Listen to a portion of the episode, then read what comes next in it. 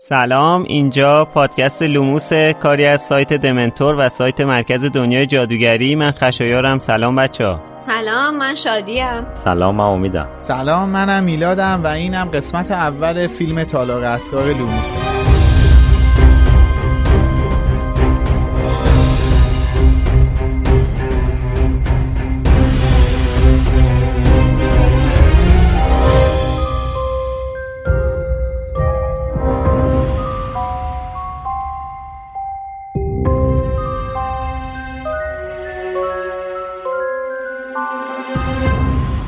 لوموس. به پادکست لوموس خوش اومدین. ما اینجا هر هفته کتابای هری پاتر رو به ترتیب و فصل به فصل جلو میریم و در مورد تمام جوانبش با هم صحبت میکنیم. اگه کتابا رو نخوندین بدونین که ما تمام مجموعه رو در نظر میگیریم و حرفامون واسه لو رفتن قصه میشه. چه برای اولین بار چه چندمین بار، بهتره که شما هم همراه ما شروع به خوندن کتابا کنین. اسپانسر این سیزن پادکست لوموس فروشگاه فانتازیو. فانتازیو مرجع ارائه محصولات دنیاهای فانتزیه، از جمله دنیای جادویی هری پاتر.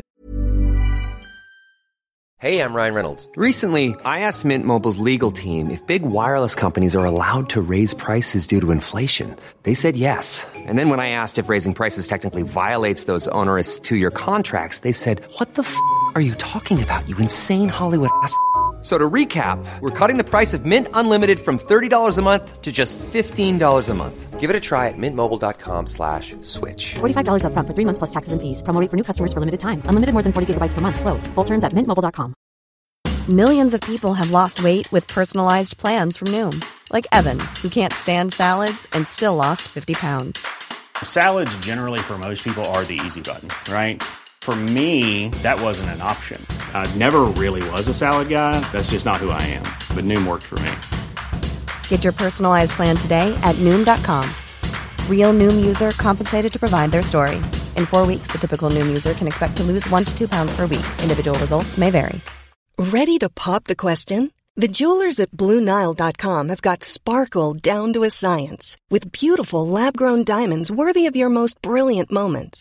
Their lab-grown diamonds are independently graded and guaranteed identical to natural diamonds. And they're ready to ship to your door. Go to BlueNile.com and use promo code LISTEN to get $50 off your purchase of $500 or more. That's code LISTEN at BlueNile.com for $50 off. BlueNile.com, code LISTEN.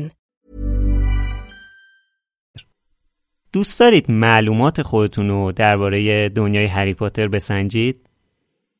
فانتزیو براتون یه پیشنهاد ویژه داره. فانتزی بازی هری پاتر. این مجموعه اولین کویز گیم مربوط به دنیای جادوگری هری پاتر تو ایرانه که شامل 100 تا کارت بازی، کیسه پارچه‌ای و تاس مخصوصه. پشت و روی هر کارت 6 تا سوال و جواب نوشته. سوالات توی سطح‌های مختلفی طرح شدن و میشه گفت بهترین راهنما برای موفقیت تو امتحانات سمجن. با انجام این بازی میتونید چند ساعت با دوستاتون تو دنیای جادویی هری پاتر وقت بگذرونید و اطلاعات خودتون رو در مورد این دنیای جذاب بسنجید. برای تهیه فانتزی بازی هری پاتر فقط کافیه به سایت فانتازیو سر بزنید. fantazio.ir. از شماره پیش تا الان 8 نفر از همون پشتیبانی مالی کردن، 4 نفر ناشناس و کسایی که دوست داشتن اسمشون گفته نشه، و لوناوی، ریون کلاغ، مینو و سیویس بریوستون کسایی هستن که از همون پشتیبانی کردن. مینو برامون نوشته: با اینکه تو فاصله بین 2 تا سیزن خیلی دلمون واسهتون تنگ میشه، اما امیدوارم تعطیلات حسابی بهتون خوش بگذره تا باز هم پر انرژی برگردید. یه ناشناس واسمون نوشته که سلام، هرچند میدونم کمه اما از من بپذیرید، چیزی هست که در توانم هست و خواستم به حال خوبی که برامون میسازید کمک کنم. من همیشه شنبه ها بعد پخش گوش میدم و الان که شرایط خوبی ندارم خیلی کمکم میکنه. از همتون ممنونم. ناشناس هستم. سیویس بریوستون هم واسمون نوشته که سلام و خدا قوت. اگه بگم دلم برای شنیدن صداتون تنگ نمیشه دروغ گفتم. تو روزگاری که آدم دیگه زیادی انتظاری برای اتفاق وقایع خوشایند نداره، هر هفته منتظر لوموس موندن حس خوبی داشت. انشالله هر چه زودتر با فصل جدید برگردید که خیلی مشتاقیم. From Hufflepuff with love. بچه اینا رو واقعی میگن؟ من واقعا خیلی چشام قلبی میشه وقتی راجع به لوموس این حرفو میزنم. میدونم که خودمونم لذتیم داریم، ولی این که از بیرون اینطوری این حسو برمیانگیزه خیلی واسم جالب و عجیب و دوست داشتنیه. قطعا از اعماق وجودشون دارم میگن، من اینو قشنگ حس میکنم. خدای اینقدر دلچسبه، یه وقتایی باور کردنش هم واسم سخته. حالا نوشته درسته که ما عاشق هری پاتر و لوموسیم، ولی خدایی راضی به پارگی شما نیستیم. به خدا خیلی ممنون، به خدا خیلی لطف میکنی، درکمون میکنی، خیلی درد داره، زدی تو خال. آره. وحید سهرابی هم نوشته خسته نباشید. حسابی بهتون عزیزان، خسته نباشید و سلام گرم من رو در ساعت 12 شب و از دمای منفی 15 درجه پذیرا باشید. عشق و فداکاری که پشت این کار گذاشتید واقعا ستودنیه. به قول میلاد دستتون رو به گرمی میفشارم. خیلی دوستتون داریم. به خودتون افتخار کنید که یک سال بیوقفه چنین کار ارزشمندی رو انجام دادید. با این هم از خودگذشتگی امیدوارم در ادامه راه هم ثابت قدم باشید. بهترین آرزوها رو براتون دارم که مثل این فصل اتفاقای تلخ و بد نیفته و با روحیه خوب و سر حال ادامه بدید. حالا چه همم دارن بهمون خسته نباشید میگن در مورد این که سیزنمون تمام شده، ولی دوستان همونطور که دارید الان میشنوید این اپیزود هست، ما یه اپیزود دیگه هم حداقل داریم، حالا هنوز تمام نشده، هستیم در خدمتتون. من قبل از اینکه طبق معمول هر هفته برم سراغ توییتا، دو تا اصلاحیه است که خیلی سریع میگم رد بشه بره. ونوس باسمون عکس کتابشو فرستاده که توی کتابش زده که سال 1379 کتاب تالار اسرار کتابسرای تندیس چاپ شده. ما حقیقت از اونجایی که هیچ اطلاعاتی و کتابسرای تندیس نمیده برای اینکه از چه منبعی استفاده کنیم به فیپا کتابی که خودمون در دستمونه مراجعه کردیم که توی فیپای کتابی که در دست ما هست چاپ اولی که کتابت حفره اسرار آمیز کتاب سرای تندیس رو زده 1381 و به همین دلیل ما منبع رو این گذاشتیم که اولین چاپش سال 1381 بوده و خب کتاب ترجمه خانم یکتایی توبا یکتایی با عنوان تالار اسرار 1379 خشایار کتابش رو خریده. یکی اینم که من گفتم که توی کتاب سنگ جادو مسابقه گریفیندور و هافلپاف که برگزار میشه هری توی درمونگا بستری بوده، ولی خب اشتباه کردم، اون مسابقه ریونکلا و گریفیندور بود. حالا هفته پیش توی توییتر ازتون خواسته بودیم اون 4 تا سوالی که خودمون توی اپیزود 19 جواب دادیم و در صورتی که تمایل داشتیم به همش یا یک کدومش جواب بدیم. جو سوی لو سولی، امیدوارم درست خونده باشم، فرانسویه سخته. سوال اول گفته سخته نمیگم، سوال دومو گفته سخته نمیگم، سوال سومو گفته بدون شک جینی ویزلی، سوال چهارم گفته باحال به معنی خفن بازم سخته نمیگم، ولی باحال به معنی خنده‌دار اونجایی که هری بخت برگشته برای اولین بار فاکس رو دید و پرنده جز زد یهو میرم جهنم، ولی خدایی خنده‌دار بود. جنایتکار مشاور زده فصل مورد علاقه فصل 17 نواده اسلیترین، چون اولین برخوردمون با تام ریدل نقطه عطف داستان به نظرم اونجایی که تام میگه ولوموت گذشته حال و آینده ای منه که ما متوجه میشیم ولوموت اول و آخر آدم بدای این کتاب و ویلن دیگه ای در کار نیست. شخصیت تاثیرگذار این کتاب قطع به یقین حاجی مون سالازار اسلیترینه. اصلا کل این کتاب بر پایه فکت نمیخوام تورانه سالازار اسلیترینه، همه چیز درباره سالازار اسلیترینه. اتفاق هیجان انگیز هم کلوب دوئل بود، چون هری اونجا از اسنیپ وردی رو یاد گرفت که بعدها باهاش لرد سیاه رو شکست داد. ملکه میرکوود میشه همون سیاه‌پیشه دنیای ارباب حلقه ها. منم که خب خودم لگولاسم، ایشون یه جورایی فامیل ما میشن، محسوب میشن. نوشته که من میخوام به این سوال جواب بدم از اپیزود مورد علاقم توی فصل دوم بگم. اپیزود 16 میلاد درباره این صحبت کرد که متری که دست ماست و گرفتیم و باهاش مردم رو اندازه میزنیم خرابه. چقدر این حرف به دلم نشست و چقدر از اون روز بهش فکر میکنم و نگاهم عوض کرده. کاش میشد هممون به این قضیه فکر کنیم. بعد از اون هم اپیزود 18 و کلیدواژه انتخاب به نظرم خیلی تاثیرگذار بود. مطمئنم همه ما حین شنیدنش مهمترین انتخابامون و نتیجه هایی که در بر داشتن رو توی ذهنمون مرور کردیم و از جلوی چشممون رد شده. بله، و حالا این هفته هم ازتون میخوایم که نظر کلیتون رو در مورد فیلم هری پاتر و تالار اسرار برامون بگید و اینکه کلا چه تغییری، چه اتفاقی توی این فیلم برای شما بیشتر از بقیه چیز چیزها و فیلم‌های هری پاتر جالب و جذاب‌تر. حالا در ادامه حرف میلاد، دامبلدور توی سایت برامون جواب این سوالای ما رو نوشته که مثلا نوشته که فصل نواده اسلیترین و فصل بیده کتک زن و جز بهترین فصل‌ها میدونسته. بعد به این گفته که چرا به این اشاره نکردید که تاثیرگذارترین شخصیت داستان خود جناب باسیلیسکه که حتی تام ریدل هم بدون باسیلیسک نمیتونست کار خاصی بکنه. بعد نقطه اوج داستان و همون بحث در واقع مشخص شدن معمای تام ریدل و اون آیم لورد ولدمورت گفته که باحال‌ترین اتفاق کتاب اونجاییه که رون موقع رسیدن به هاگوارتس به هری میگه اسنیپ شاید به خاطر این نیامده باشه که اخراجش کردن و از این جور چیزا، که یهو اسنیپ مثل اجل معلق بالای سرشون ظاهر میشه و هری رون رو ناودون کله اجدری میکنه. بعد گفته که طرح جلد مورد علاقه‌ش هم نسخه بلومزبری 2014 که خودش هم داره و بدترین طرح جلدم به نظرش طرح جلد اسپانیایی قدیمیه که گفته با دیدنش قبل از شام اشتهاش کور شده.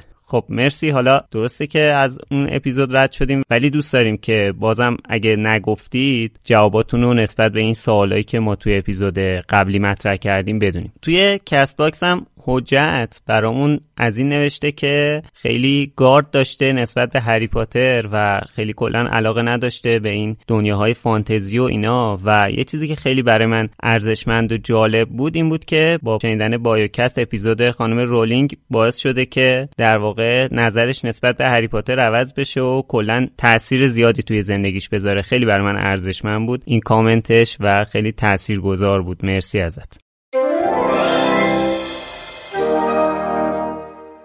خب توی این دوتا قسمت پیش رو، این قسمت و قسمت بعدی، مثل سیزن قبلی میخوایم در مورد فیلم تالار اسرار صحبت کنیم که از روی کتاب حفره اسرارآمیز ساخته شده. بله، و اینکه چون فیلمشو به اسم تالار اسرار میشناسن ولی کتابشو به اسم حفره اسرارآمیز توی ایران دست گلشون نمیشناسن، حالا روش چاپ کرد. حالا دیگه آره دیگه، حالا رسمیشو خواستم بگم. آره امروز هم میخوایم در مورد حفره بازیگرای تالار اسرار صحبت کنیم دیگه. بله در مورد اونم میتونیم صحبت کنیم. باز دوباره کاری نکنین اول این اپیزود برگردیم دوباره ضبط بکنیم، هزار تا هشدار بدیم. آره به سنین مختلف، گروه‌های حساس. خب تقریبا دیگه میدونید که شیوه این اپیزودا چجوریه اگر که فصل قبلمون رو شنیده باشین. البته خب حالا من خیلی نظرم این بود، خیلی هم به بچه‌ها گفتم که یعنی وقتی صحبت میکردیم خیلی گفتم که این فیلم خیلی با فیلم قبلی فرق نداره، یعنی احساس میکنیم کلا یه فیلمه، برای اینکه خیلی پشت سر هم ساخته شده و کارگردانش یکیه و نمیدونم همه عواملش یکیه و حالا ببینیم کلا در موردش میخوایم صحبت کنیم. بعدم توی اپیزود بعدی هم که میخوایم در مورد خود فیلم و صحنه به صحنه در موردش حرف بزنیم. تولید این فیلم فقط 3 روز بعد از فرش قرمز فیلم سنگ جادو شروع شده، یعنی دقیقاً 3 روز بعد از اینکه بازیگرها و عوامل رفتن توی روی فرش قرمز اکران اصلی فیلم سنگ جادو، اومدن سر صحنه و کار تولید تالار اسرار رو شروع کردن. تو حساب ما هیچ استراحتی نداشتن. ما الان میفهمیم چقدر سخته. ما الان درک میکنیم. البته اونا استراحت داشتن و بازیگرا مثلا استراحت داشتن، ولی مثلا یک کسی مثل کریس کولومبوس هیچ استراحتی نداشته دیگه، چون فول تایم داشته کار میکرده. آره دقیقاً. باشه تیم کارگردانی، تیم تهیه کننده، اکثر تیمای پشت صحنه استراحت نداشتن. آره. تیم تهیه و تولید واقعاً. Ryan Reynolds here from Mint Mobile. With the price of just about everything going up during inflation, we thought we'd bring our prices down. So to help us, we brought in a reverse auctioneer, which is apparently a thing. Mint Mobile Unlimited Premium Wireless. How about to get 30, 30, how to get 30, how to get 20, 20, 20, how to get 20, 20, how to get 15, 15, 15, 15, just $15 a month? Sold! Give it a try at mintmobile.com/switch. $45 up front for 3 months plus taxes and fees. Promo rate for new customers for limited time. Unlimited more than 40 gigabytes per month. Slows full terms at mintmobile.com. Hiring for your small business? If you're not looking for professionals on LinkedIn, you're looking in the wrong place. That's like looking for your car keys in a fish tank. LinkedIn helps you hire professionals you can't find anywhere else, even those who aren't actively searching for a new job but might be open to the perfect role. In a given month, over 70% of LinkedIn users don't even visit other leading job sites. So start looking in the right place. With LinkedIn, you can hire professionals like a professional. Post your free job on linkedin.com/people today. استراحت چندانی نداشتن و اینکه فیلمبرداری کارم تو 2 تا یونیت انجام میشه دیگه، یعنی 2 تا واحد میذارن همون روز اول، از روز اول 2 تا واحد میذارن، یه واحد سکوی 934 رو فیلمبرداری میکردن همون روز اول و واحد بعدی هم نمیدونم کجا رو فیلمبرداری میکردن، ولی تو 2 تا یونیت 2 تا واحد داشتن کار میکردن. هاگوارتس واحدتن فیلمبرداری میکردن دیگه، نمیدونم یه جا داشتن کار میکردن دیگه، یه کورستونی فیلم بگرفتن. بعد فیلمم دقیقاً 19 سال و 1 ماه گذشته نسبت به تاریخ امروز که ما داریم ضبط میکنیم اکران اصلیش توی آمریکا و بریتانیا انجام شده، یعنی 27 آبان 1381 18 نوامبر سال 2002. در واقع فیلم برداریش هم تقریبا 20 سال پیش شروع شده دیگه، با توجه به اینکه دیگه هممون میدونیم که الان 20 سال گذشته از اکران فیلم سنگ جادو. بله، تولید و اکرانش تقریبا 1 سال طول کشیده، خیلی فشرده بوده. کتابش هم همینطوری، حالا تو اپیزود قبل مفصل‌تر صحبت کردیم دیگه، کتابش هم همینجوری نوشته شده در واقع. و این فیلم آخرین فیلمیه که ریچارد هریس به عنوان دامبلدور توش حضور داشته و این فیلم متاسفانه و توی فهرست عوامل که پایان فیلم نشون میدم فیلمو تقدیم کرده به یاد و خاطره ریچارد هریس. واقعا هم روح شاد باشه که بازی توی این 2 تا فیلم اول رو مدیون نوه عزیزش هستیم، با توجه به صحبتایی که توی اپیزود فیلم سیزن پیش انجام دادیم، ولی حیف شد دیگه. گرچه که اینجا مدافعان آقای مایکل گمبون نشستن، ولی خب به هر حال کسانی هم هستن که دوست داشتن دامبلدور در قالب ریچارد هریس ادامه پیدا کنه بازیش. بله من اون دامبلدور شاهزاده دورگه که توی کتاب میخوندم رو بیشتر شبیه ریچارد هریس میدیدم تا اون چیزی که توی فیلم شاهزاده دورگه دیدم. من خودم حالا درست بازی مایکل گمبون رو دوست دارم، یعنی دامبلدور مایکل گمبون رو دوست دارم، ولی انصافاً سر ریچارد هریس 2 سال دیگه اون میکردش میتونست بیاد مسجد سلیمان به عنوان چاه نفت ازش استفاده شه. بنده خدا دیگه واقعا فاسیل شده. از نظر فیزیکی انقدر داغون شد. بابا اینو هر دفعه میگی، منم میگم که سنی نداشته. آره میگه 2 سال دیگه اون میکرد ولی سنی نداشته بیچاره، 72-73 سالش بوده فکر کنم. خیلی داغون شده بود بابا بنده خدا. مایکل گمبون هم موقعی که فیلم یادگاران مرگو بازی میکرده همون هولوش سن داشته. معلوم نیست جوونیاش چیکار کرده که انقدر داغون شده بود. والا عشق و حال مطلق، یعنی غرق در عشق و حال بوده مرحوم. من برای همه شما عزیزان متاسفم که اینقدر آدمای جاجری هستید. بله بابا. مگه بعد آدمش کار کنه، کم عمر کنه. ان شاءالله کم کار کرده. میگم پشت سر کسی که فوت کرده نباید صحبت بکنید. خجالت بکشید. بله، باز رسیدیم به اپیزودهای فیلم و فکر کنم که از این به بعد اول هر اپیزود فیلمی که داریم یه فاتحه بفرستیم بعد شروع کنیم اپیزودو، چون که یادتون باشه تو اپیزود قبلم اسم هر کسی می اومد هی میگفتیم مرحوم. بله. دیگه زندگی همینه دیگه عزیزم. البته توی این اپیزود بازیگرهای جدید خیلی بشاشی داریم، مثل بله بازیگران که زنده هم هستن، در قید حیات هستن خوشبختانه، خانم مریم به قول میلاد بازیگر پروفسور اسپرات که خیلی در موردشون صحبت کردیم در طول اپیزودهای گذشته. البته اگه بخوایم به ترتیب اهمیت بریم جلو واقعا باید با کنت برانا شروع کنیم. بله آره، من خواستم فضا رو عوض کنم، به هر حال خیلی فضای حزن انگیزی بود، خواست با فان شروع کنه ماجرا رو. اتفاقا خود کنت برانا فضای فانی داره دیگه، هرچی بانو توی پشت صحنه دید باشی ازدواج کرد دیگه. بله یه حرکتی زده رو وصلت تو کار وصلت بود با عوامل هری پاتر، بونگای مهر و محبت داشته توی استودیو لیویستون.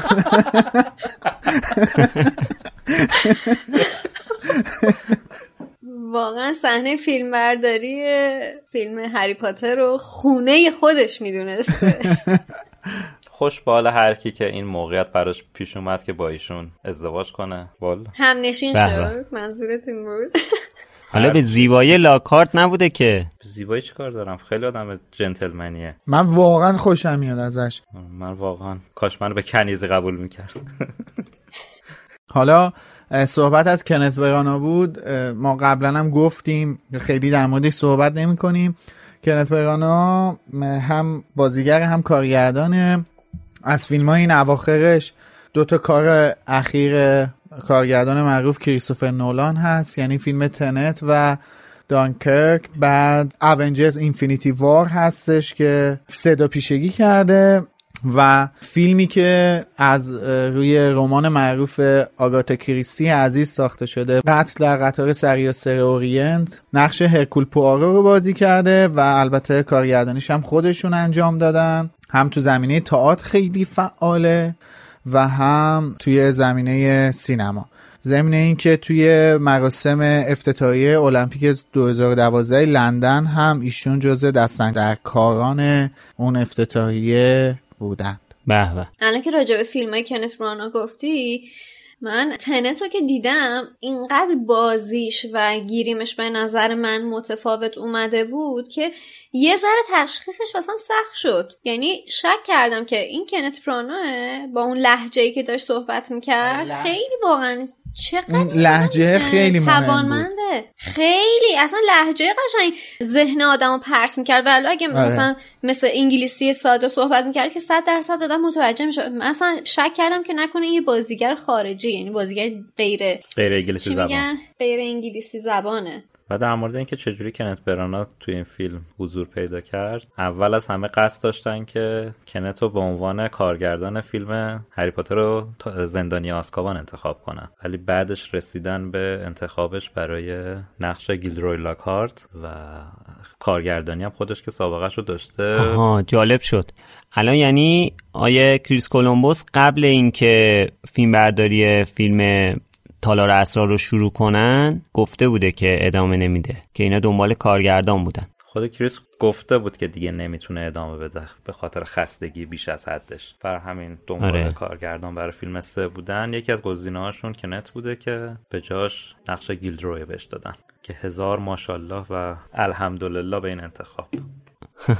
حیف که آقای لاکارت به فنا رفت و ادامه پیدا نکرد. عوضش نقش ماندگار بازی کرد. بله. یه سری هم خیلی صحبت سر این بودش که چه کسی میتونست جایگزین کنت برانا در نقش لاکارت بشه، که حالا ما که همه اتفاق نظر داریم که بهترین لاکارتی بود که میتونست انتخاب بشه با اون بازی و با اون خنده‌ای که انجام میده. یعنی اصلا این شخصیت رو، این کاراکتر رو مال خودش کرده. یعنی من دیگه اصلا نمیتونم کتابا رو بخونم و از تصویر کنت برانا نیاد تو چشمم وقتی که اسم لاکارت میاد. آره. اتفاقا اخیراً یه بازیگر به اسم آلن کامینگ گفته بوده که قرار بوده اون نقش گیلدروی لاکارت رو بازی کنه، ولی استودیو در نهایت نقش رو داده به کنت برانا و باعث شده این خیلی عصبانی بشه و فحاشی کرده به استودیوی محترم برادران وارنر که جاش نیست من بگم چی گفته. بی‌تربیت، خیلی کار بدی کرده. آره خاک بر سر بی همه چیز. ایمیل بر او با بیتی گفته منو اگه انتخاب نمی‌کنین پس بیب بیب بیب ایت مای شت. بازیگر بعدی جیسون آیزاکس هستش که نقش آقای لوسیوس مالفوی رو بازی کرده. خیلی دوست داشتنیه، خیلی کاراکتر جالبی داره. اهل لیورپول هست و خب برخلاف کنت برانا ایشون از فیلم تالار اسرار اومدن و موندگار شدن و تا آخرین لحظات فیلم هری پاتر هم توی فیلم ها حضور داشتن. کما اینکه توی این برنامه ریونیون هم اون تیزر اول اسمش نبود، توییت زده بود که جرأت داریم بدون من مراسم برگزار کنین تا بیام نه نه نه نه نه نه نه، که بعد تو تیزر دوم گفتن که ایشون هم حضور داره که نردین دنشون دندون کنه. یه جورایی تهدید کرده بود. آره. نکته جالبش اینه که اول قرار بوده نقش گیلدروی لاکارت این بازی کنه. نه بابا. بله. خوشحالم که این اتفاق نیفتاده. بذار فکر کنم. و یه چیز خیلی جالب‌تر هم هست که من خودم نمیدونستم الان دیدم. صدای باسیلیسکو فکر می‌کنین کی در آورده تو فیلم؟ تو رو خدا. جیسون آیزاکس. صدای جیسون آیزاکس. بله. چه جالب. خیلی جالب، خیلی جالب شد. چرا باحال. تا اینجای ماجرا من 10 امتیاز مثبتمو به امید میدم بابت این فکت زیبایی که تا الان گفت. خیلی جالب بود، خیلی واسم جالب بود. اصلا هیچ وقت فکر نمی‌کردم که صدای جیسون آیزاکس، اصلا فکر نمی‌کردم که صدای اینو چه کسی در آورده. آره هیچ وقت منم نخوام چک کنم که صدای اینو کی در آورده. بله ما تو پادکست لوموس که بنده عقیب بودم، ولی در فیلم‌ها باید ببینیم آقای جیسون آیزاکس زحمتش کشیدن. حالا البته میخواستم بگم که الان که ما داریم ضبط میکنیم هنوز هیچ ایده‌ای نداریم که این برنامه ریونین قراره چجوری باشه و چجوری هست. قرارم بود یه تیزر بدن ولی هنوز ندادن. ولی شما که دارین میشنوید برنامه رو دیدید، خوش به حالتون. بیاین به گذشته ما بگیم برنامه چطور بود. خیلی بیگ بنگ تئوری تو. من بیگ بنگ آره شلدونن مگه. بله از کارهایی که آقای آیزاک کرده بودن قبل از هری پاتر میشه به فیلم آرماگدون اشاره کرد. همون فیلم آرماگدون معروف که بروس ویلس و بن افلک توش بازی کردن. بعد این اواخر هم کار شاقی نکرده بنده خدا. همون میادش توی والا کار شاقی نکرده، میاد تو اینستاگرام با تام فلتون پاتر میکنه. تو سریال سکس ایژوکیشن همین سیزن اخیرش بازی کرده 3 تا اپیزود و اون بود دیگه... پشمام من کل سریال دیدم نفهمیدم. خب منم یه فکت خوب به تو گفتم. بله من بچه بودم یه فیلم ازش دیدم، پیتر پن. اونجا هم نقشه کاپیتان هوکو بازی میکرد، خیلی دوست داشتم. آره پیتر پن سال 2003 دقیقاً بعد از همین فیلم تالار اسرار، پیتر پنی که سال 2003 اکران شد. فکر میکنم رابین ویلیامز فکر کنم اون پیتر پن رو بازی کرده. نقش آقای دارلینگ و کاپیتان هوکو بازی کرده توی پیتر پن سال 2003. بله بریم سراغ بازیگر بعدی که ایشون هم مثل آقای آیزاکس از فیلم دوم به فیلم ملحق شدن، به مجموعه ملحق شدن و تا آخرین فیلم حضور داشتن. آقای مارک ویلیامز بازیگر نقش آرتور ویزلی. به به یکم با اون چیزی که توصیف شده فرق میکنه گریمش، ولی بازیگر خوب، یعنی خیلی خوب بود واقعا. آره آره با آرتور ویزلی کتاب فرق میکنه. بازیگر آرتور ویزلی کتاب لاغر و خیلی قد بلنده، ایشون یه خود تو پورتر و خیلی قد بلند مو هم نداره، مثل این که کمی تا حدودی مو. بعد آره یه خود کم پشت موش، شخصیت خیلی نزدیکه. آره ولی از نظر بازی اون جنس بازی که انجام داده، اون نقشی که ایفا کرده خیلی نزدیکه به آرتور ویزلی کتاب. از نظر چهرهش من فکر می‌کنم بازیگرش زیباتر از کاراکترش بود. آره مثل هرماینی دیگه، مثلا هرماینی هم بازیگرش زیباتر از شخصیتش بود. نه درون حد، نه درون حد، ولی خب مثلا حداقل تو تصور من اینجوری بودش که مثلا یه خیلی معمولی تر از این حرفا شاید می بود. همون چیزی که میلاد گفت مثلا لاغر بودن شاید خیلی تاثیر میتونست داشته باشه تو چهره بازیگر، ولی من خیلی به عنوان آرتور ویزلی پذیرفتمش. خیلی واقعا بابای ویزلی است.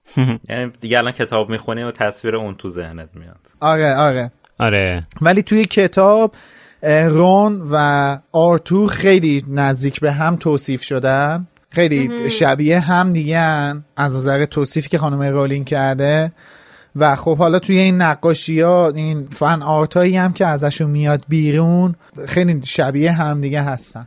معروف ترین کار آقای مارک ویلیامز بعد از هری پاتر سریال دکتر هو هست که 3-4 اپیزودی توی این سریال بازیگر مهمان بودن. کار خاص دیگه ای نکردن. ایشون مثل جیسون آیزاک هم نیستش بیاد حالا تو اینستاگرام پاتر کنه. من دکتر هو رو ببینی نصف کست هری پاتر رو پیدا میکنی. آره آره باور کن. یکی دکتر هوه، یکی سریال پواروه، همون سریال پوارویی که 1-2 فصلش هم تلویزیون ایران پخش کرد. توی اون سریال هم خیلی بازیگرای هری پاتر رو اگه کامل ببینین میبینین توش. البته مارک ویلیامز رو ما توی تیزر تریلر ریونین هم خیلی کوتاه میبینیمش که خیلی هم پیر شده بعد از این چند سال. بله خیلی تو چهرهش مشخصه. آره سوار قطار هاگوارتس اکسپرسه. تو همه مستندایی که مربوط به هری پاتره هستش، توی اون مستند هیستوری آف ماجیک هم هست. آره تو هیستوری آف ماجیک هم هست. یکی دو تا گیم هری پاتری هم حضور کوتاه داشته به عنوان صدا پیشه. بازیگر بعدی هم که تو این فیلم برای اولین بار به مجموعه اضافه شده خانم جما جونز که در نقش مادام پامفری ظاهر شده و هیچ نکته نداره که بخوام بهش اشاره کنم. دستش درد نکنه. خوبه، اونم واقعا همون مثل تصورات هم بود از نظر من. البته شما اول فیلمو دیدیم نمیتونیم زیاد. آره مادام پامفری هم هست. چی هست؟ مادام پامفری هم تا آخرین فیلم هست، حالا تو همه فیلم‌ها نیست ولی تو آره. حتی تو یادگاران مرگ هم حضور داره. پامفری توی تالار اسرار شاهزاده دورگه و یادگاران مرگ بخش دوم هست. سه تا فیلم. آره. واقعا دم اونایی که برای فیلم آخر اومدن گرم. مثلا فقط اومدن برای یه سکانس. یه بازیگر مرحوم دیگه هم تو این فیلم حضور داره، آقای رابرت هاردی که نقش کورنلیس فاج بازی کرده که فاج بی‌لیاقت. آره متاسفانه سال 2017 توی سن 91 سالگی دار فانی رو ودا گفت. اشاره به ریچارد هریس نکنم که توی 72 سالگی مرده. ببین پس چقدر زود فوت شده آیه ریچارد هریس، واقعا به دلیل سرطان. یه دیر و زود نداره دیگه، پیش میاد. چه قصه‌ای میخوره این واسه ریچارد هریس. بابا 72 سال واقعا سنی نیست. بابا شما دوتا خیلی آدم ها رو دارین همینطور راحت میکشین. طرف 71 سالش بوده، خدای 71 سال سنی نیست. 72 سال همون بابا چگو چوره نزن سر 71. 50 سال طرف نمیتونسته و به خاطر اون کارهایی که معلوم نیست چی کار کرده، اون پدر سوخته بازیاش. دمپایی من کن در قول گفتم کسی که فوت کرده اینجور نکنید. خب متاسفانه آقای رابرت هاردی هم نکته خاصی ندارم که بخوام بهش اضافه کنم. راسته چرا متاسفانه خب نکته نداره دیگه، تقصیر اون بنده خدا نبوده که. ولی خب خیلی خوب واقعا بازی کرده رابرت هاردی هم، واقعا خوب بازی کرده تا فیلم محفل ققنوس، تا فیلم محفل ققنوس موندشون هم دیگه تا جایی که تو داستان بودش ایفای نقشش انجام دادش دیگه. آره دیگه. حالا اینکه ما همه رو میگیم خوب بود، یعنی واقعا به نظر من بهترین بازیگر رو تو این مجموعه وجود داشتن ها. آره مخصوصا بزرگسالا. اصلا شما یه بزرگسالا حداقل بگین که بد بازی کرده باشه. بابا بهترین بازیگرای بریتانیا رو جمع کرده بودن واقعا. هرچی وارنر توی بقیه چیزا خرابکاری کرد، توی انتخاب بازیگر واقعا کار شایسته‌ای انجام داد. ببین بذار یه چیزی بهت بگم، شما کل این مجموعه رو در نظر بگی ببین چقدر کاراکتر اومده و رفته. فقط فیلم ها رو میگم، اصلا کاری هم با کتابا ندارم.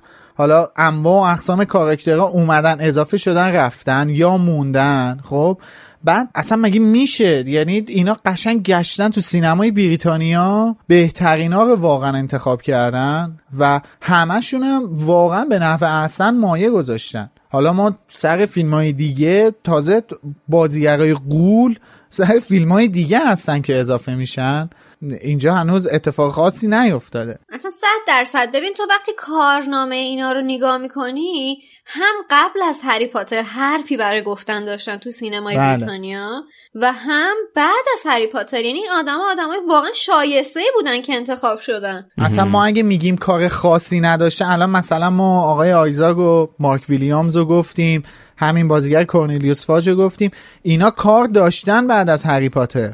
منتها ما چون بیشتر سینمای هالیوود رو دنبال میکنیم نه سینمای بریتانیا اروپا، بعد اکثرا اینا بازیگر تئاتر هستن، کار تئاتر خیلی بیشتر انجام میدن. به خاطر همین مثلا ما نمیدونیم چی رو به شما معرفی کنیم که شما دیده باشین. بابا چقدر تو سریالای BBC بازی کردن همشون. بله البته رابرت هاردیو بگم که یه تاریخ شناس خیلی معروف هم هست و کتابم در این زمینه نوشته، البته بود خدا رحمتش. بازیگر بعدی شیرلی هندرسون هست که خانم شیرلی هندرسون یه بازیگر اسکاتیش هستش. ایشون توی 37 سالگی نقش مرتل گریانو بازی کرده توی فیلم تاراق اسرار خدایی تابلو بود. چقدر سنش زیاده. نه واقعا من وقتی فهمیدم واقعا تابلو بود، اصلا تو صورتش دیده مشخص میشه. تازه اون همه که ایفکت داشت، مثلا اینو روح کرده بودن تازه، و واقعا باید در نقش یک دختر 14-15 ساله می بود. اصلا برای چی همچین بازیگری رو انتخاب کردن؟ خب صداش واقعا میخوردش به یه دختر مثلا 13-14-15 ساله. از کارهای اخیر ایشون فیلم استار وارز هست، اپیزود The Rise of Skywalker، که نقش بابو فریکو بازی کرده. من خودم هنوز این فیلمو ندیدم، ولی مثل اینکه صدا پیشگی کردن. و یه نکته خیلی مهم در مورد ایشونم بگم که همیشه طرفدارا سوال میکنن، قد ایشون 153 سانتی متره. آخه بهش نمیخوره. ولی من فقط خواستم یه فکت یوزلس بگم، هیچ نکته اینه. واقعا فکر نمی‌کردم استقبال کنین از قدش. اوکی. قبل از هری پاتر هم ایشون فیلم خاصی یعنی نمی‌بینم که بگم. بعدش تو سریال دکتر هو هم ایشون حضور داشته، همونجور که امید عزیز اشاره کردش. احتمالاً توی سوپرمارکتی سر کوچه کریس کولومبوس اینا فروشنده بوده. نه، خشویا خیلی کار داره قبل از هری پاتر. ما نمیشناسی بابا، از سال 1980 تئاتر بازی میکرده. آره خیلی کار داره، ما نمیشناسی. الان مثلا یه سریالش به ABC مادرس هست که یه سریال بر اساس اونم یه رمان آگاتا کریستیه، ولی خب ما نمیشناسیم. تو میگی کار خاصی نکرده. این که گفت منظورش از خاص هالیوودی شاخصه، نگو خاص، بگو شناخته شده. بابا بدبخت در نوع خودش کار خاصی کرده، کار شناخته شده برای ما. آره الان من یه سوال دارم، آقای کریس کولومبوس خار مادرش رو دیگه نیورده تو این فیلم، علاوه بر خار مادرهای قبلیش بودن دیگه. اون دیگه مال اپیزود بعدی مونه. بریم سراغ بازیگر بعدی، توبی جونز هست که ایشون صدا پیشه نقش دابی هستن. خیلی بازیگر مطرحیه، اهل همرسمیت انگلیس هستش. اصلا چهرش چیزه، بازیگرم هست، یعنی چهرش مشهوره، زیاد من دیدم. آره خیلی بازیگر، خیلی کار داره، خیلی کار شاخص خیلی داره. مثلا توی 2 فیلم کاپیتان آمریکا، 2 قسمت اول فیلم‌های کاپیتان آمریکا مارول ایشون بازی کرده، نقش یه پروفسور عجیب غریب بازی کرده. بعد توی فیلم بسیار بسیار زیبای Thinker Taylor Soldier Spy که توی اون فیلم گری اولدمن عزیزم بازی کرده، حضور داشته، نقش جاسوس رو بازی کرده. توی قسمت آخر مجموعه هانگر گیمز هم بازی کرده، یعنی فیلم ماکینجی پارت 2 محصول سال 2015 توی اون فیلم هم حضور داره.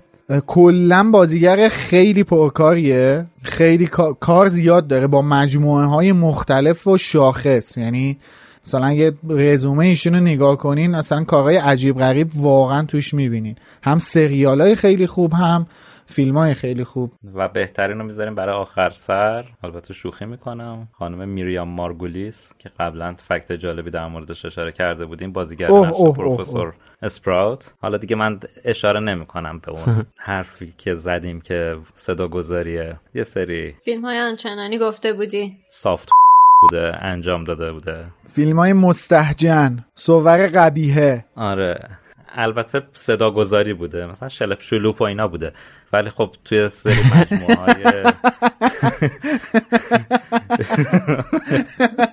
اصاف میشه شلپ شلوپ دیگه، چه میدونم. البته خیلی کارهای دیگه هم داشته در مورد زمینه صداگذاری، مثل زهر مار. خوشش اومد.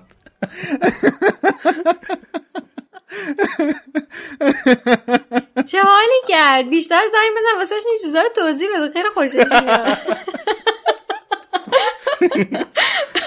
وای خدایا، یاد قیافه چندلر هی میافتم این واسه. و یه چیز دیگه هم میخوام در موردش بگم که دوباره یه تاثیر مخربی روی شما داشته باشه برای نقش هری پاترش. اخیراً گفته بود که دیگه علاقه‌ای به هری پاتر نداره، ولی خب از موفقیتش خوشحاله، اما هری پاتر چیزی براش نداشته. برو گم شو بابا. راست میگه دیگه، این بنده خدا یه بار اومد جلو دوربین یه جنینو از تو گلدون کشید بیرون، بعد دوباره که از تو گلدون خاک ریخت. ببخشید من نمیخوام آدم جاجری باشم، ولی کسی که دنبال کارهای آنچنانیه معلوم که هری پاتر واسه چیزی نداره، نوناب نمیشه واسه. شاید به خاطر ریچارد هریس اصلا اومده بوده، شاید اصلا ریچارد هریس این کشته. چه ربطی به ریچارد هریس داره؟ شاید به خاطر کنت برانا اومده باشه. اصلا به کشتنش چجوری رسیده؟ به نظر من اتفاقا خوب شد که در حاشیه در مجموعه وجود داشت و علاوه آقای کنت برانا یه صفایی هم به اون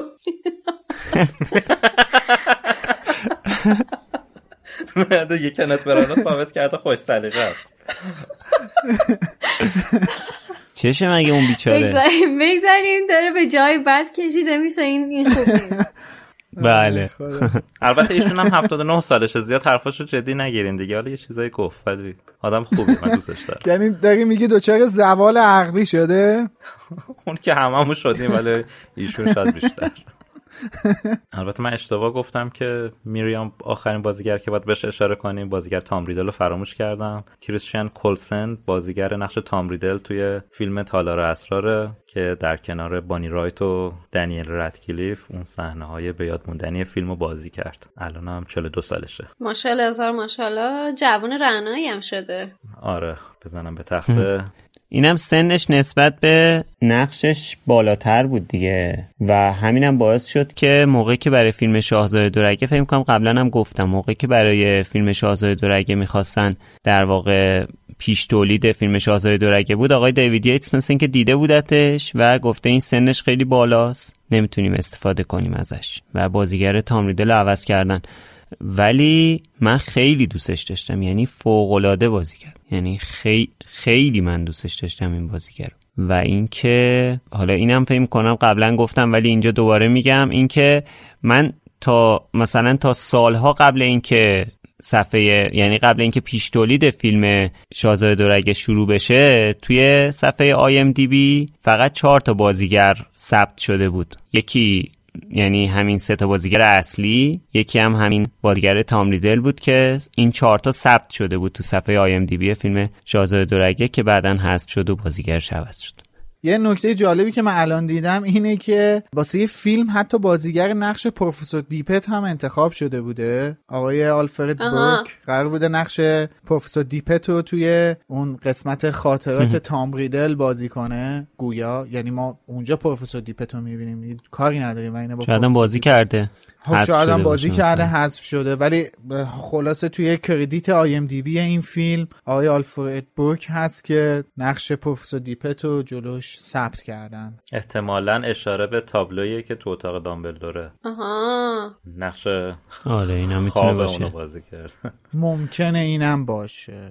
خب همونجور که میلاد گفت 3 روز بعد از اکران فیلم اول اینا شروع کردن به فیلم برداری فیلم دوم که روز دقیقش میشه دوشنبه 28 آبان 1380 که اتفاقاً ماه رمضان هم بوده. به سوم ماه رمضان 1422 با یه حلیم رفتن سر فیلم برداری. صبح همشون حلیم زدن دوره هم نشستن. آره. توی سرسرهای بزرگ حلیم زدن. ببخشید صبح نه سحر. عذرخواهی میکنم. آقای راجر پرت مدیر تصویربرداری تالار اسرار بهش گفته شده بود که این فیلم باید خیلی تاریکتر و عمیق‌تر ساخته بشه، یعنی فضای دارکی داشته باشه. برای همین این تغییر فضا رو نسبت به فیلم اول احساس میکنیم با اینکه کارگردانش یکیه. و همینجور بازیگران کم کم به سن بلوغ رسیدن و تفاوت زیادی با فیلم اول داره. ماشین لباسشویی و این چیزا رو میفهمم احتمالاً دیگه. احتمال یعنی میدونم دنیل دیگه اینجا اون عادت زشتشو کنار گذاشته. مطمئن نیستم. منو به چیزی ذکر نکردم. ما نتونیم تایید یا ردش بکنیم.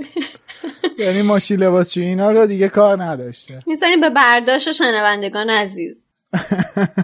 یه نکته جالب دیگه هم که این فیلم داره اینه که یه زبون خارجی و مندرآوردی استفاده میکنن به اسم پارسل تانگ یا زبون مارها. برای اینکه به این زبون بخوان صحبت کنن از یه پروفسور زبانشناس دانشگاه کمبریج استفاده میکنن که این زبون مارها رو برای فیلم به طرز حرفه‌ای زبون رو ابداع میکنه. خیلی جذاب بود به نظرم این تیکه. آره اسم این پروفسور هم فرانسیس نولانه. خیلی جالب بود این چیزی که گفتی، من نمیدونستم. Imagine the softest sheets you've ever felt. Now imagine them getting even softer over time. That's what you'll feel with Boll & Branch's organic cotton sheets. In a recent customer survey, 96% replied that Boll & Branch sheets get softer with every wash. Start getting your best night's sleep in these sheets that get softer and softer for years to come. Try their sheets with a 30-night guarantee. Plus, get 15% off your first order at bollandbranch.com. Code BUTTERY. Exclusions apply. See site for details. Hey, it's Paige DeSorbo from Giggly Squad. High quality fashion without the price tag. Say hello to Quince. I'm snagging high-end essentials like cozy cashmere sweaters, sleek leather jackets, fine jewelry, and so much more. With Quince being 50 to 80% less than similar brands. And they partner with factories that prioritize safe, ethical, and responsible manufacturing. I love that. Luxury quality within reach. Go to quince.com/style to get free shipping and 365-day returns on your next order. Quince.com/style. Even when we're on a budget, we still deserve nice things. Quince is a place to scoop up stunning high-end goods for 50 to 80% less than similar brands. They have buttery soft cashmere sweaters starting at $50, luxurious Italian leather bags, and so much more. Plus, Quince only works with factories that use safe, ethical, and responsible manufacturing. Get the high-end goods you'll love without the high price tag with Quince. Go to quince.com/style for free shipping and 365-day returns. جالب. من همینا با لطف گوگل دارم میفهمم. خب در مورد فیلم برداری چیز دیگه ای ندارین؟ فیلم برداری این فیلمی هم که واقعا صحنه جالبی داشت، مثلا همون باسیلیسکی که میخواستن نشون بدن، واقعا نه فقط باسیلیسکا، اصلا بازی کویدیشی که داشتن خیلی خیلی متفاوت بود نسبت به فیلم اول، فیلم برداریش. آره دقیقاً میخواستم بگم. ببین ما توی سنگ جادو خیلی در مورد فیلم برداری صحبت نکردیم، چون واقعا خیلی از نظر تصویر برداری چیز خاصی رو نمیبینیم. حالا من الان اینجا هم خیلی از فقط یه دو سه تا نکته میگم، رد میشم، میذارم واسه یه اپیزود بعدیمون که قراره فیلمو بریم جلو، اونجا اشاره میکنم. دو سه تا قاب هست توی این فیلم که خیلی قابای قشنگیه. یکیش اونجایی که درگیری فاکس و باسیلیسکه، اون صحنه‌ای که فاکس حمله کرده و چشای باسیلیسک، اون صحنه، اون قاب جالبیه، با توجه به اینکه کلا هم ویژوال افکته، یعنی اینکه کامپیوتری دوتا موجود، اون دوتا موجود کامپیوتری ایجاد شدن رو تصویر. دو قابای کویدیچ این فیلمه، یعنی شما کویدیچ این فیلمو با کویدیچ سنگ جادو مقایسه کنی، با اینکه کارگردان یکیه، فضا یکیه، تیم پشت صحنه ویژوال افکت جلوه‌های بصری یکیه، ولی کویدیچ خیلی قشنگتری میبینی، خیلی جذابتره. مثلا درگیری هری و مالفوی رو یادتون بیادش، اونجایی که بلاجر دنبالشونه، ایناهای میرن بالا میان پایین، یا خود هری داره از بلاجر فرار میکنه. به این چقدر متفاوته نسبت به کویدیچ فیلم یک، خیلی حرفه‌ای تر کار شده. آره چالش‌های بیشتری هم داشتن به نسبت فیلم یک تو همین جلوه‌های بصری و جلوه‌های ویژه. یکیشون ساختن همین موجوداتی بود که تو این فیلم دیدیم، از جمله باسیلیسک، آراگوگ، پیکسیا، دابی، فاکس، همه اینا واسهشون چالش. نهگیاها، منجیکا. آره یه چیز جالبی که راجع به آراگوگ خوندم خیلی جالب بود، گفتم باهاتون به اشتراک بذارم. کلا ارتفاعش 3 متر بوده آراگوگی که ساخته بودن، و بعد هر کدوم از پاهاش هم 5 متر طول داشته، و وقتی که وزنش هم جالبه که بدون نزدیک 750 کیلوگرم وزن این آبجکتی بود که ساخته بودن، و وقتی که میخواستن از این بازی بگیرن 15 نفر درگیر این بودن که این آراگوگ رو به حرکت در بیارن. هر کدوم از پاهاش رو یک نفر، آره هر کدوم از پاهاش یه اپراتور به قول تو داشته که بتونن از این بازی بگیرن. خیلی واسه من عجیب غریب، اصلا فکر نمی‌کردم تو واقعیت اینقدر بزرگ باشه.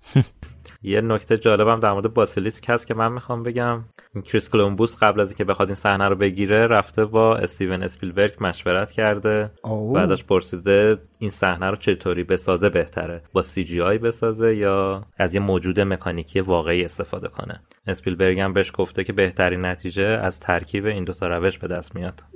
ترکیب، آره چون ترکیبیه باسیلیسک. اونجایی که هری شمشیر داره میکنه تو دهنش، اونجا ربات مکانیکیه، ولی جاهای دیگه که حالا مثلا اونجایی که میاد بیرون، صحنه اولی که با سیریکس سرشو از زیر آب در میاره میادش بیرون، از تو دهن سالازار اسلیترین میادش بیرون، اونا سی جی آیه.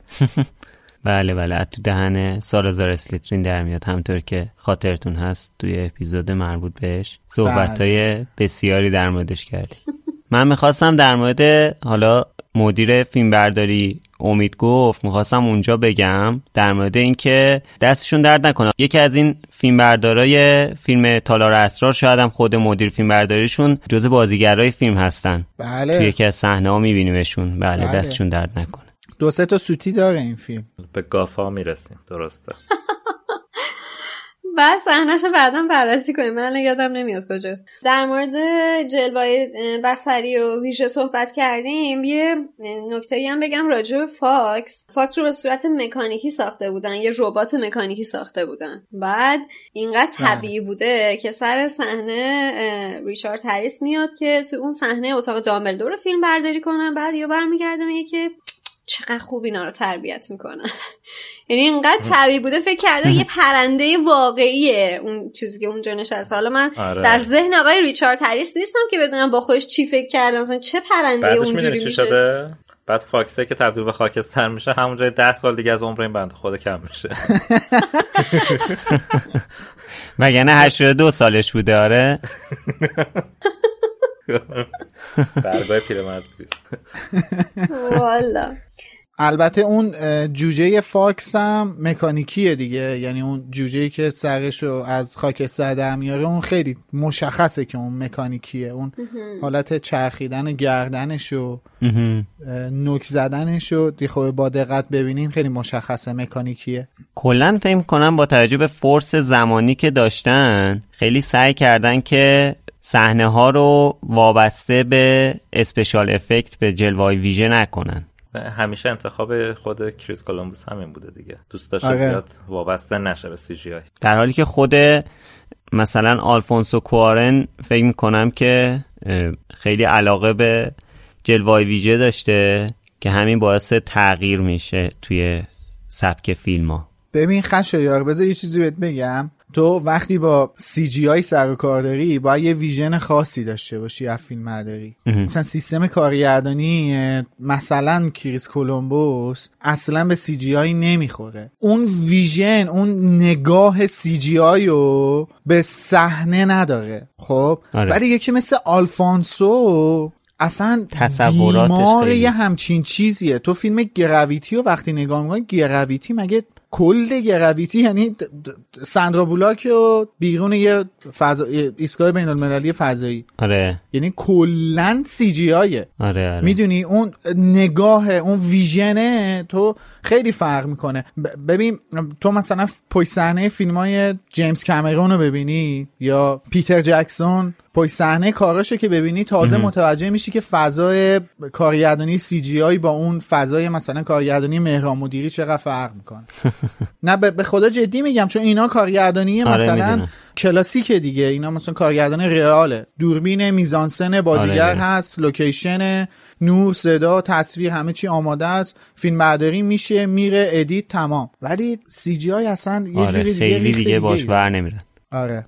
یکی دیگه از صحنه‌های جلوه‌های ویژه که باید بهش اشاره کنیم اون صحنه‌ایه که بچه‌ها با ماشین آقای ویزلی که فورد آنگلیای 105 ای هست به بید کتک زن یا همون ومپینگ ویلو برخورد میکنن.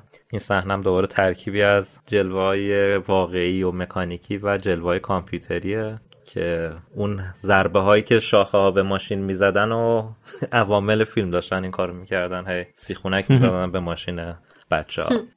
یه فکت جالب در مورد همین صحنه بگم بهتون، این که فیلم تالار اسرار توی آلمان و سوئیس که اکران شده این صحنه توش سانسور شده. این صحنه نبرد هری با باسیلیسک، اونجا که شمشیری میکنه تو دهنش، و صحنه ای که کلا باسیلیسک واسه اولین بار میبینیم باسیلیسک، این سه تا صحنه سانسور شده توی سینماها. چون اگه یادتون باشه تو اپیزود 15 لوموس در مورد ریت فیلم‌ها صحبت کردیم، اون هیئت ناظر بر سینمای آلمان و سوئیس که حالا فکر می‌کنم چون نزدیک به هم هستن یکی باشه، نظرشون این بوده که این صحنه‌ها مناسب برای افراد زیر 6 سال نیست و به خاطر اینکه فیلم توی واسه اکران ریت پی جی بگیره این صحنه‌ها رو حذف کردن. البته توی نسخه‌های VHS و CD، VCD و DVD سانسور نشده هستش به صورت کامل. و این صحنه رو بزرگترین چالش جلوه ویژه فیلمم اعلام کرده بودن خود عوامل. درخت و بیده کتک زن و رندرینگش خیلی سخت بوده احتمالاً، مدل سازی و رندرینگش، چون جزئیات خیلی زیادی داشته، به نظرم بین علت بوده از چالشش. ولی من راضی نیستم اصلا صحنه، من دوستش ندارم اون صحنه رو. منم دوست ندارم اصلا اون صحنه رو، دوست ندارم. به خصوص این مشتایی که میزنه اصلا قشنگ نیست. بیده کتک زن زندانی آسکابان، بیده کتک زنه اون که عالیه، قشنگ بیده کتک زنه. اونجا که هرماینی رو برمی داره میچرخونه، دو سه تا شلاق مشتی به هری میزنه، یعنی آدم قشنگ دلش خنک میشه. اجازه بدید به موقعش و فیلم و کتاب مورد علاقه من هم میرسیم، راجعش مفصل حرف میزنیم. من فقط دفعه پیشم گفتم دیرامه که سیزن 3 از راه برسه. بریم سراغ طراحی صحنه و لباس. طراح صحنه مثل فیلم قبلی آقای استوارت کریگ عزیز هستند که واقعا کار خفنی در این مجموعه انجام داده. یه نکته جالبی که راجع به طراحی صحنه بارو یا پناهگاه خوندم این بودش که کلا این صحنه رو با نوخالای ساختمونی ساخته. چقدر جذاب، واقعا خیلی به نظرم خوشگل بود. یکی از نکات جالبی هم که توی طراحی صحنه این فیلم داشتن، طراحی تالار اسرار بوده. تالار اسرار یه مقیاس خیلی بزرگی هم داره، یه مستطیل بزرگه به طول 76 در عرض 36.5 متر که خیلی مقیاسش بزرگه و بزرگترین ستی بود که کلن برای این مجموعه ساختن، برای کل مجموعه هری پاتر ساختن. البته که اگه طراح صحنه کتاب سری تندیس بود یه سوراخ درست میکرد و دوتا مار مینداخت توش، بعد یکی با فلوت میزد ماره میمد بیرون. اینطوری آره، این مرتضای هندی حقیب فلوته که پارسال هاگرید بهش داده بود و میزن. مطمئن باش یکی از ایده های کاور تندیس همین بوده. آره دقیقاً، این فلوت میزد با سیلیسک اینجوری رقصان از حفره اسرار کتاب سرای تندیس میامد بیرون. ارباب قیچ اینجوری.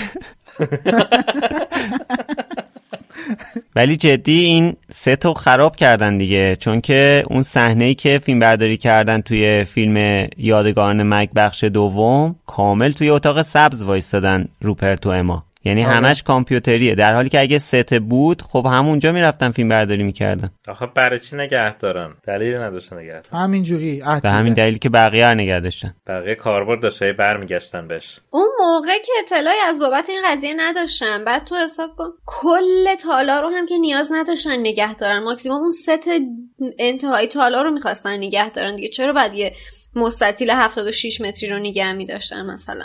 قطعا تونستن از اون فضا استفاده دیگه‌ای بکنن واسه طراحی‌های صحنه دیگه شون. حالا یه بخشیش رو نگه داشتن که بعداً بتونن استفاده کنن و حالا بعداً بکنن جزء همین استودیو لیوزدن بوده.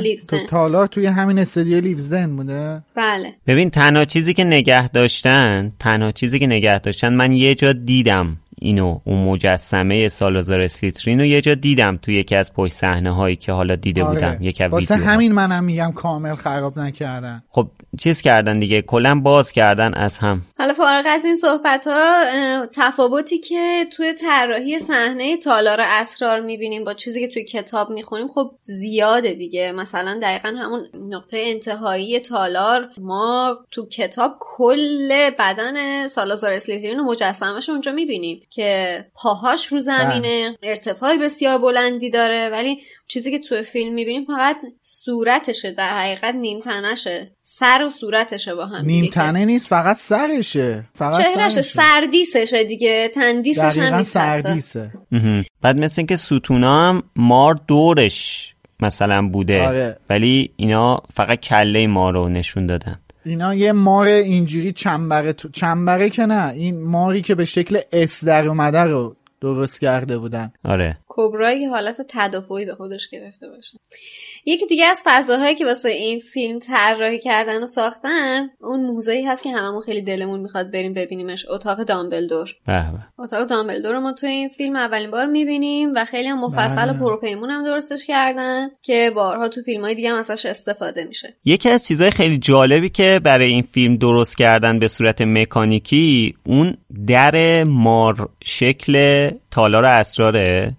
دری که اون پایین هست. آره آره. که در گاف صندوقه. آره بعد یه ماری میچرخه، این مارا جمع میشن. آره. اینو واقعی درست کردن مثلا هست. یعنی آره اینو آره. واسه فیلم سنگ جادو هم اون در توی گرینگوتسو که ناخون میکشید آره. در باز میشد اونو درست کردن که این دوتا هست، یعنی توی موزه هست. در صندوق حالا یا دامبلدور یا 713 بود. آره آره. بعد از طراحی صحنه برسیم به طراحی لباس که خانم لیندی همینگ مسئولیتش رو به عهده داشتن، ولی خب چالش خیلی زیادی به نسبت فیلم قبلی نداشته، به خاطر اینکه خب اکثر لباسا رو طراحی کرده و همه کاراکترام از همون لباس استفاده کردن، ولی بزرگترین چالشی که داشته طراحی کمد لباس‌های رنگارنگ آقای لاکهارت بوده که باید یه سری لباس خوش رنگ و لعاب برخلاف تمام لباسایی که واسه کاراکترها طراحی کرده طراحی می‌کرده که رنگ‌های شاد و شارپ توش می‌داشته و حتی خود کنت برانا در مورد لباساش گفته که ما می‌خواستیم یه ترکیبی باشه از یه آدم شیک پوش در عین حال بتونه تو هاگوارتس هم به فضای هاگوارتس هم بخوره. یعنی سختشون بوده که بخوان هم در عین حال رنگارنگ باشه، هم شیک و مجلسی باشه، هم به حال و هوای هاگوارتس بیاد، هم واسه شون چالش بوده که ولی در نهایت تونستن خیلی خوب از پس این ماجرا بر بیان. و اصلا لباسای لاکارت یه جوری جزئی از شخصیتش بود دیگه، هم تو کتاب هم تو فیلم. این خانم لیندی همینگ که گفتی یه طراح لباس ولزی هست که اینم در نوع خودش جالب، ایشون هم بریتیش هستن و اگه رزومه ایشون رو نگاه کنین سرشار از فیلمای فوق‌العاده است. ضمن اینکه ایشون برنده اسکار که هستن هیچ فیلمایی مثل دارک نایت، کازینو رویال، خود بتمن بیگینز، یعنی اون طراحی لباس بتمنای نولان رو ایشون انجام دادن که در واقع یکی از بهترین طراحی لباس‌های بتمن هستش و دارک نایت رایزز هم هست و کل میگم حتی لارا کرافت آنجلینا جولی، یعنی همین تام برایدرایی که آنجلینا جولی نقش آفرینی کردن، جیمز باند، دایانا وردی، اینا همه کار ایشونه و واقعا میشه گفت یکی از موفق ترین طراحی لباس های صنعت سینما هستن و فقط هم تو همین فیلم هری پاتر همکاری داشتن. حالا یه نکته رو به حرفای قبلیم اضافه کنم که حیف نگم قبل از اینکه کریستین کولسن به عنوان بازیگر تام ریدل انتخاب بشه ادی ردمین اومده بوده برای این نقش، آزمون بازیگری هم داده بوده ولی انتخاب نشده بوده. خیلی زیبا. عجب. البته به زیبایی تام ریدل نیستن، همون نیوت بیشتر بهشون میاد. عجب دنیای خیلی کوچیکیه ها. ببین چه کوچیکه، خیلی دنیا کوچیکه ها. ببین جدی میگم این که تو ببین اینا همشون دلشون میخواست توی مجموعه بازی کنن، هی چی بهش میگن رو زیر بازی اومدن گفتن مثلا میشه ما هم بازی بدیم، میشه ما هم این نقش بازی کنی. ببین شاید اون روز خود خانم رولینگ هم نمیدونسته که قراره یه روز مجموعه سینمایی و نویسندگی کنه که نقش اولش همین ادی ریدمین بازی کنه. عجب خیلی جالب بود، خیلی دنیای فلانیه. حالا چیزی که برام سواله اینه که نمیدونم حالا توی اون دوره 20 سال پیش اصلا این ادی بازیگر بوده یا مثلا به صورت نابازیگر اومده یه تست بازیگری داده چجوری، ولی به هر حال نه بازیگر بوده. ببین ایشون باید حتما اسکار میبرد تا بهش نقش بدن توی این فرانچایز. واسه این مطمئنم بازیگر بوده ادی ریدمین، چون من یه فیلم ازش دیدم مال سال 1998 هست با بندیکت کامبربچ با هم دیگه بازی کردن و خیلی فن چند تو اون فیلم. بازیگرای نقشه دست چندمی دارن ها، ولی نه اندازه یکی دو تا صحنه، 7-8 تا صحنه هستن ولی بازیگرای نقش دست چندمی هستن، هم ادی ردمن هست هم بندیکت کامبربچ.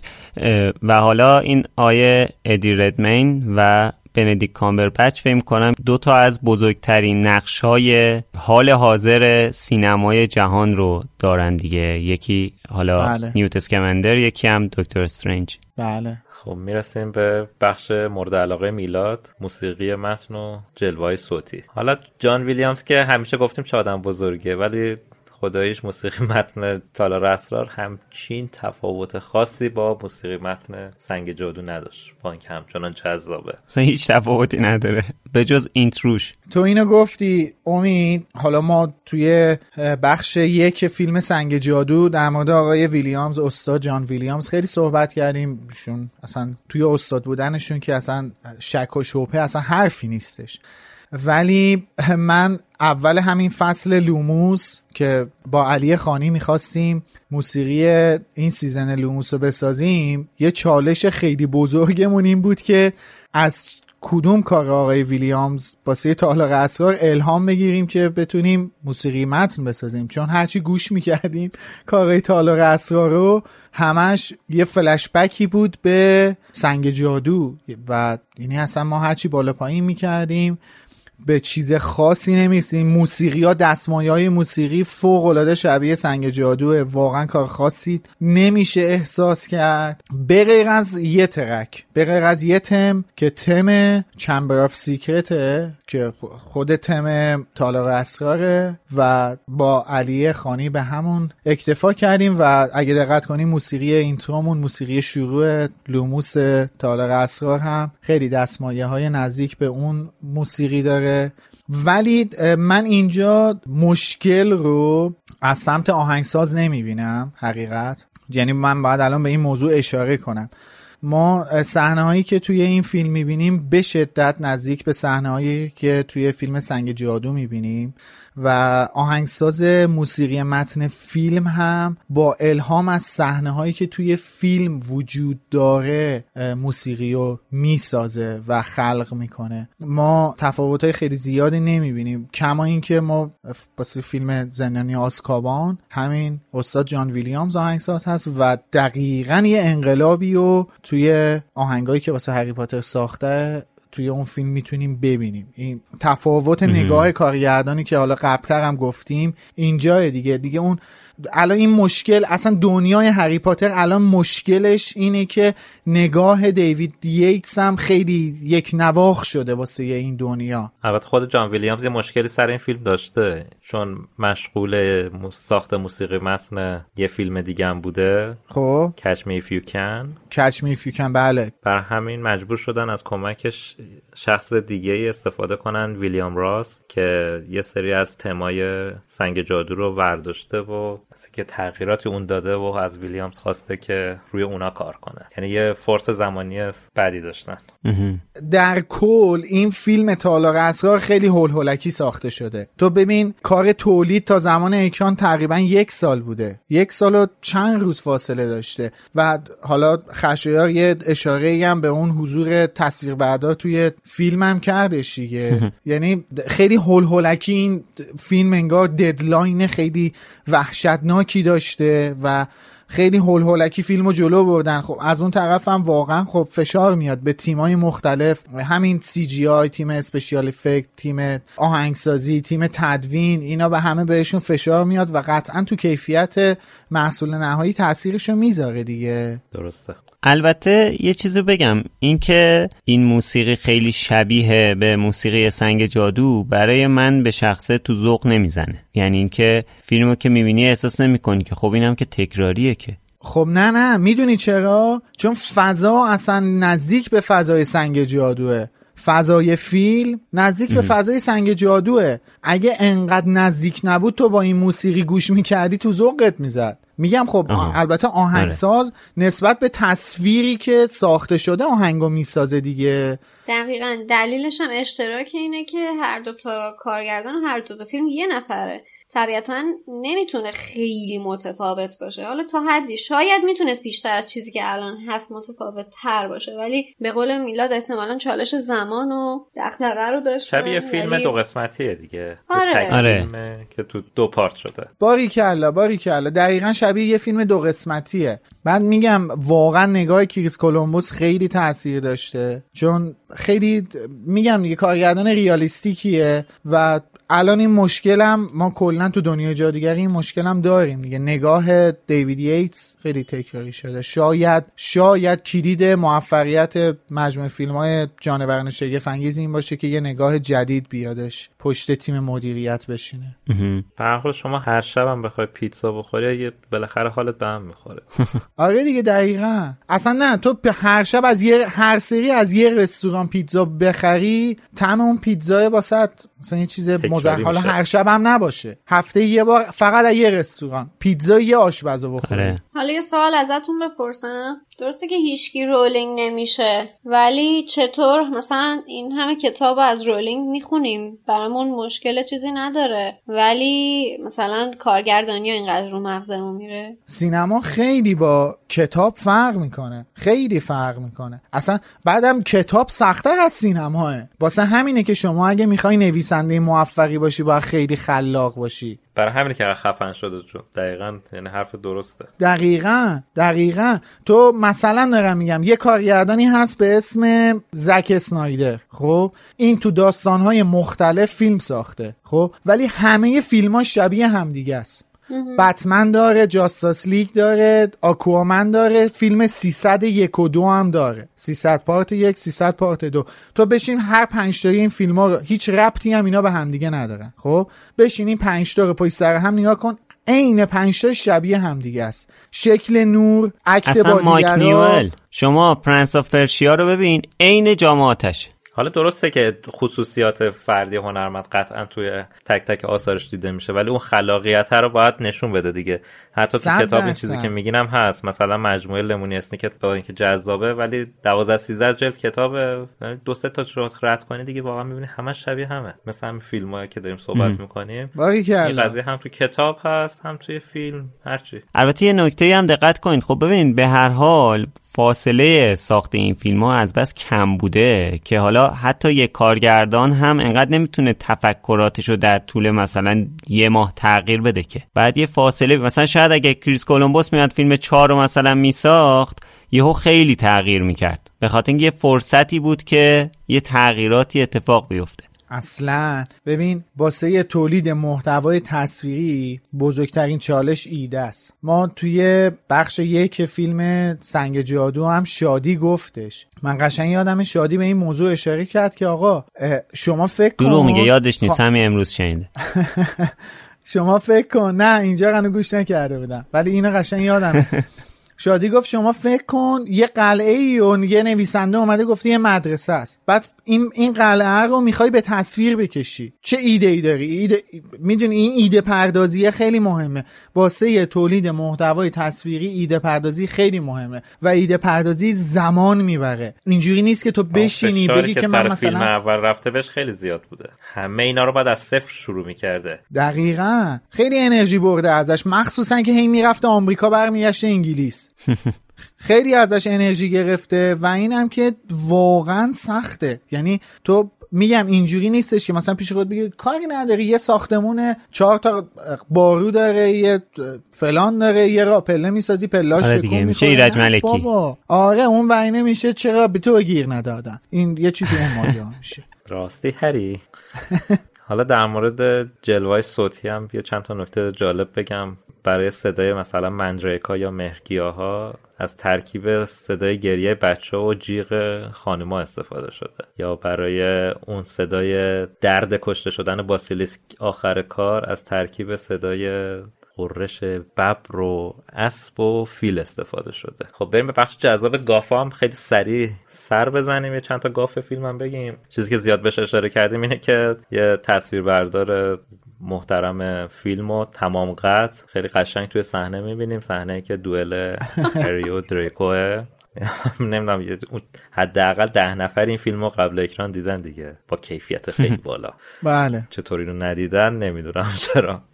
لازمه باز بگیم غرق زیبایی فیلم و هیجان فیلم شده بودن. میدونیم مثلا ماجرای این نمونه خانای تندیس دیگه، اینا منقدر اگه البته داشته ویراستار و مترجم و نمونه خان اینقدر گرمه حرارت و هیجان ماجرا میشدن یادشون میرفته ایرادا رو بگیرن.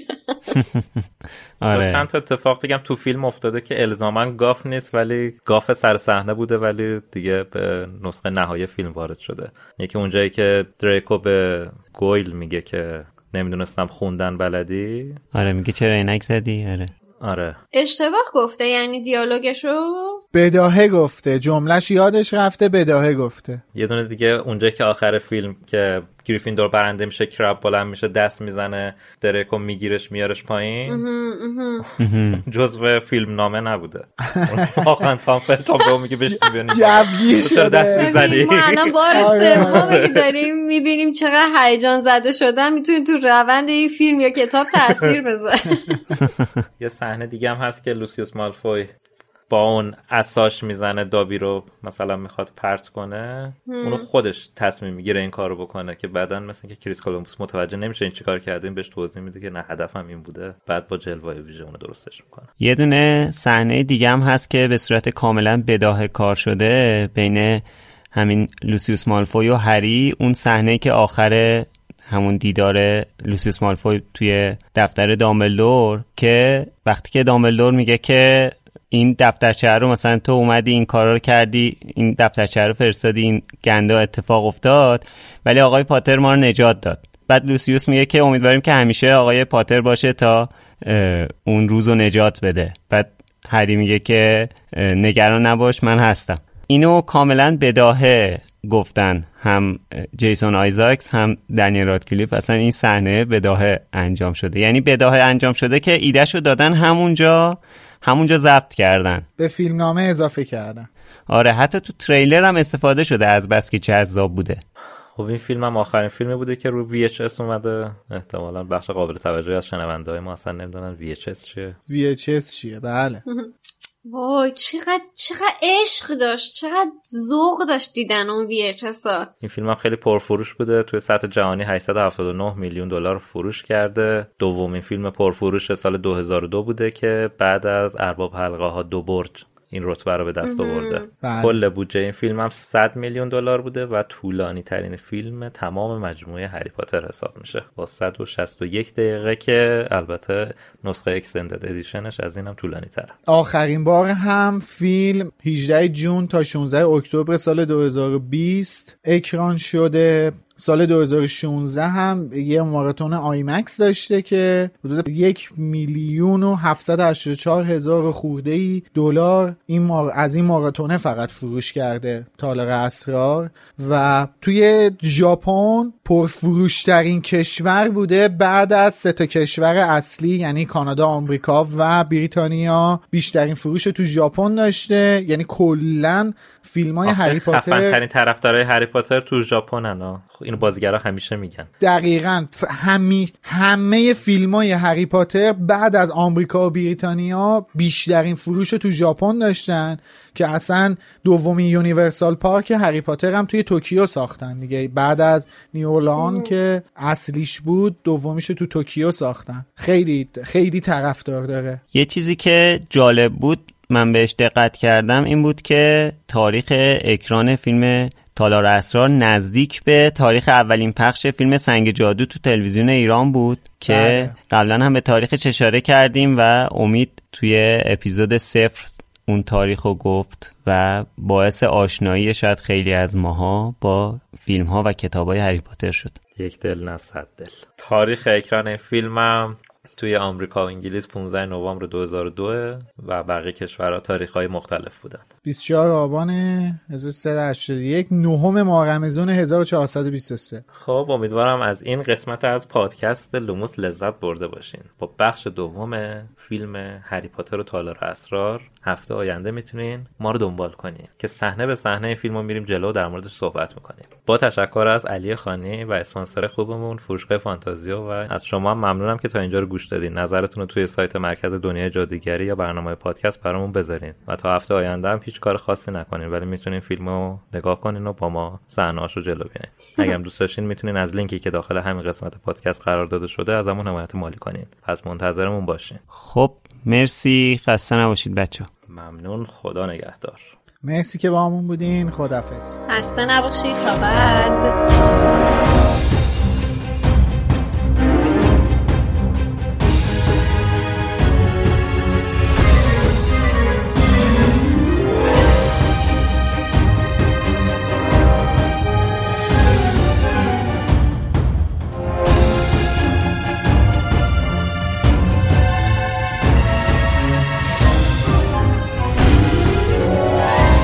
Knox.